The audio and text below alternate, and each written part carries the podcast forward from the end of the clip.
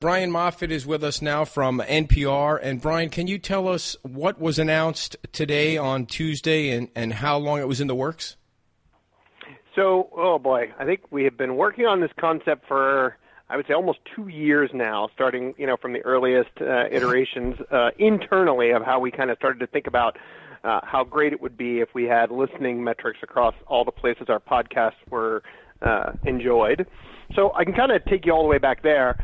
So NPR has an app called NPR One, which you may be familiar with, uh, and we have a reasonable audience for that. But I think uh, about a half a million people every month uh, use it, monthly active users. And I think it was around two years ago uh, we started introducing podcast content into NPR One. Previously, it had been a lot of radio shows broken into segments and kind of pieced together based on listener preference. You, know, you could mark things as interesting, or you could take signals from the user as to what things they listened all the way through, what things they skipped, to kind of create a personalized flow of, of stories for, for users. And we put podcasts in there. Uh, and we realized pretty quickly that because of NPR One being pretty much an always-on platform where you're you're essentially streaming the content as you're listening to it, you know, we got very detailed, anonymous information about how people were listening. How long into an episode did they stay before they hit skip? You know things like that uh, which things got skipped more than other things. And and we learned that that was tremendously helpful as a publisher when we thought about what kind of content we're going to create or you know how we even uh, generate content. And just to give you a quick example i think one of the cases that i'm not the expert in uh, if there's interest in this we can hook you up with the editorial folks. But i know when we were launching the npr politics podcast uh, a year or so ago there was kind of a question of how do you open a podcast to keep you know listeners interested the most? Do you sort of just start with some banter around the table and people talking, or do you kind of dive right into the issues? So with NPR One, they were able to test two different versions and see which one actually resonated, and there was a very clear winner, and that was kind of the format we chose for the politics podcast. So that kind of insight into how people are listening to the content helps us be a better publisher. Without getting too technical in the in the yeah. weeds there, tell us how this new technology is going to work. Okay, so the challenge in the podcasting space over the last decade has been all of us have been circling around a better definition of a download. Uh, and this is largely because most of the places where people listen are not places that, you know, we control the distribution. So it's Apple Podcasts is the largest, and you've got a bunch of other apps uh, that distribute our content for free.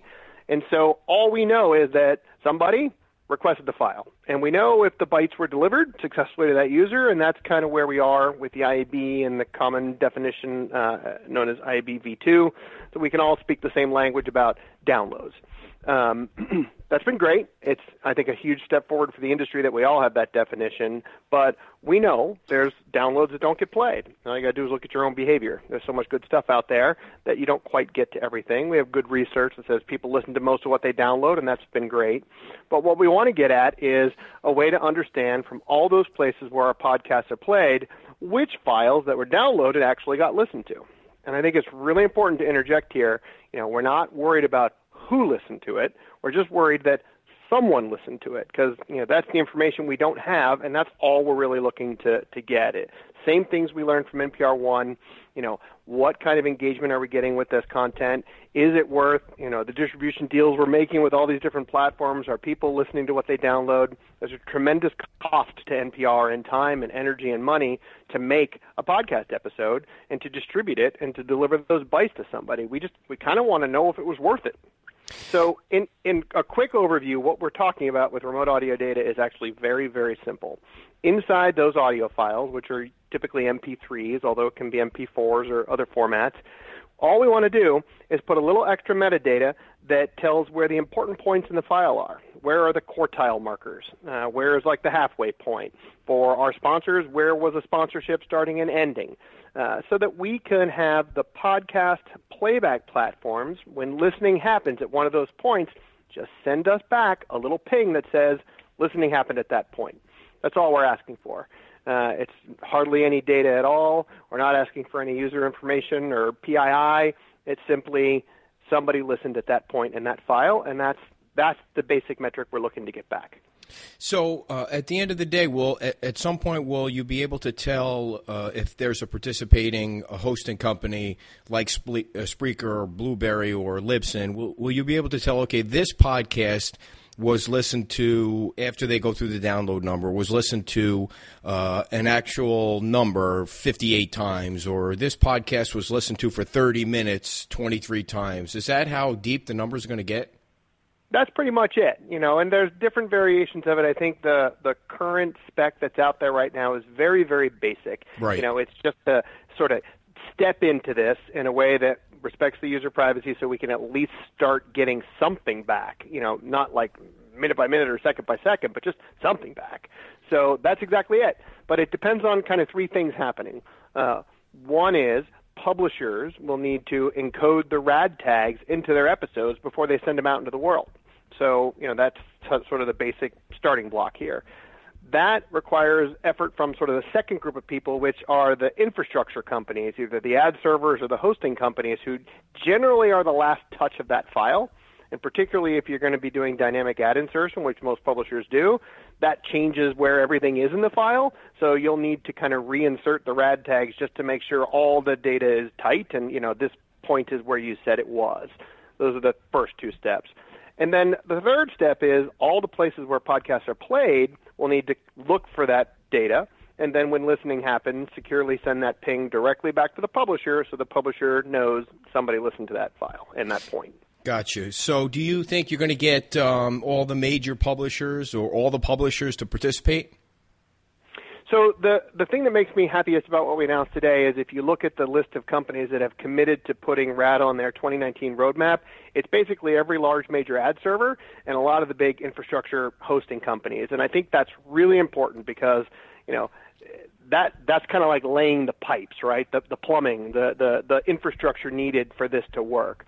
After that, it's actually quite easy for a publisher to put the information in to encode those RAD tags and then, you know, NPR just announced we're going to deploy RAD pingback in our apps.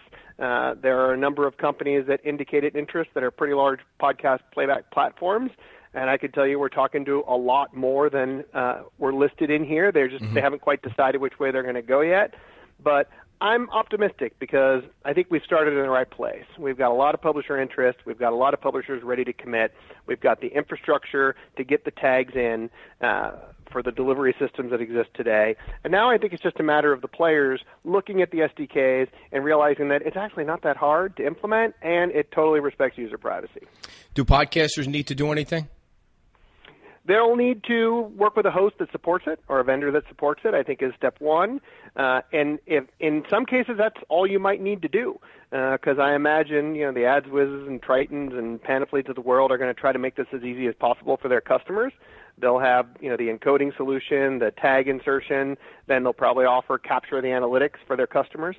Uh, so I think that's probably the easiest thing to do if you're a publisher is keep an eye on which companies are supporting it, and then encourage all the places where your audience listens to your podcast to go ahead and you know adopt the the, the sending of the data back. Right now, if you're um, you you know if you're using a major hosting company, it's, it's, at least to my knowledge, it's somewhat easy to go to their site and check out your podcast and see how many downloads or listens you had. Do you have a vision for how it'll work eventually when there's enough data to uh, to read? The you know the more specific data for a podcaster uh, is it going to be the same thing? You're just going to go back to your hosting company and say okay now i know how many people listen for 30 minutes or how many people fast forwarded past the ad?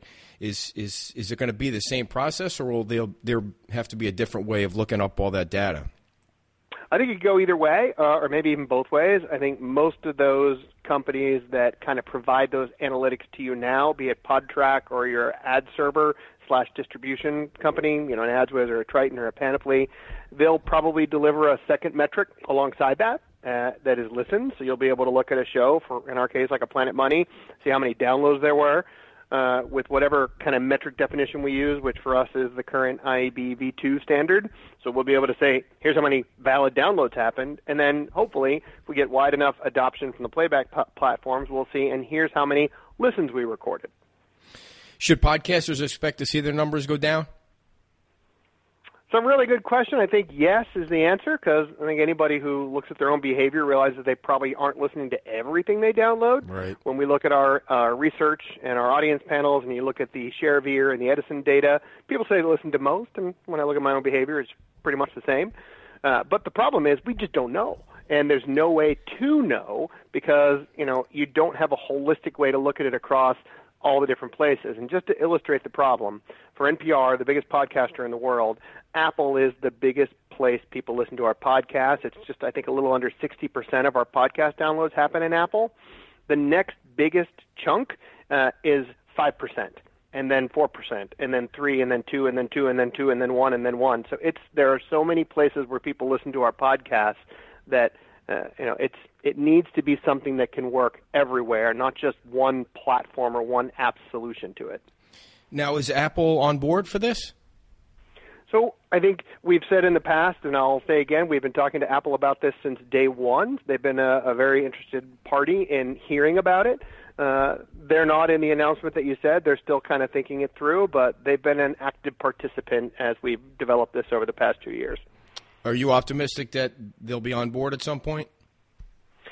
I'm optimistic that I think everybody will because it just makes sense. I think right. one of the biggest issues that we've heard over the past two years as we work with you know dozens of companies around this is uh, will Apple do it? And you know, at the end of the day, I think Apple's going to do what's good for the ecosystem, and I think this is going to be good for the ecosystem and the industry because it's in nobody's interest to have you know downloads that aren't played. That's frankly a waste of resources. It's a waste of space for users. It's a waste of bandwidth for publishers, uh, and you know it just it's not how most other mediums work. So I think it's kind of inevitable we'll move there. Will RAD be the solution? I don't know. I think we've always took, taken the position that RAD is the step that we think is possible because we've tried it and tested it, and we've gotten a lot of broad support that it could be. Uh, if it's something else, that's great. If it's RAD, that's great. I just, you know, as a publisher, I kind of need to understand, right. you know, how our content's playing out there. What do you think this means for advertisers? We've talked to a lot of them, uh, and I think they're very excited about it. Everybody is, I, I would argue, pretty happy with the definition of the download as outlined by the IAB. We're all certainly conducting great business around that metric, and everyone's kind of built their ROIs and know that it works. You know, the repeat endemic sort of direct response advertisers just keep coming back because it works, and we're getting a lot of new brand advertisers in, and I think they're finding success through research and, and actual performance. Uh, but I think at the end of the day, everybody would love to actually have a tighter loop so they understand not just that the download made it to somebody, but nay, we're talking about people who heard it and then comparing that to the actions they received. And I think at the end of the day, what you're going to find, if we can get there, is that podcasting will be one of the most transparent and effective mediums that you know you could purchase as an advertiser. How long do you think it'll be before we have some usable data and numbers? Will it be six months or nine months or a year or less than that? So it's going to come in tiny slices. So the NPR One Android app is rolling out RAD support today. So if you're able to encode your files as a publisher and uh, receive the data, you can start seeing at least from NPR One uh, how uh, listening behavior looks for your content. And I think as more platforms turn on, it's just a nice thing. The fire hose will just get bigger and bigger of the data coming back at you.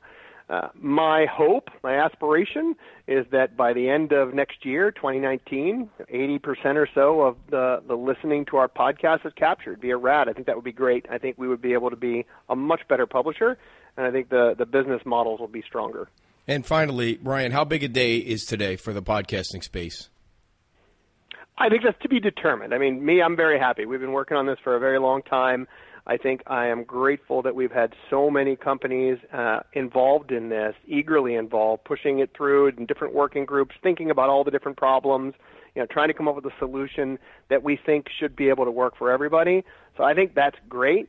There's been a lot of different ways to attack this, but I, I think from what I've seen, this is probably the most holistic and probably the simplest way to attack it.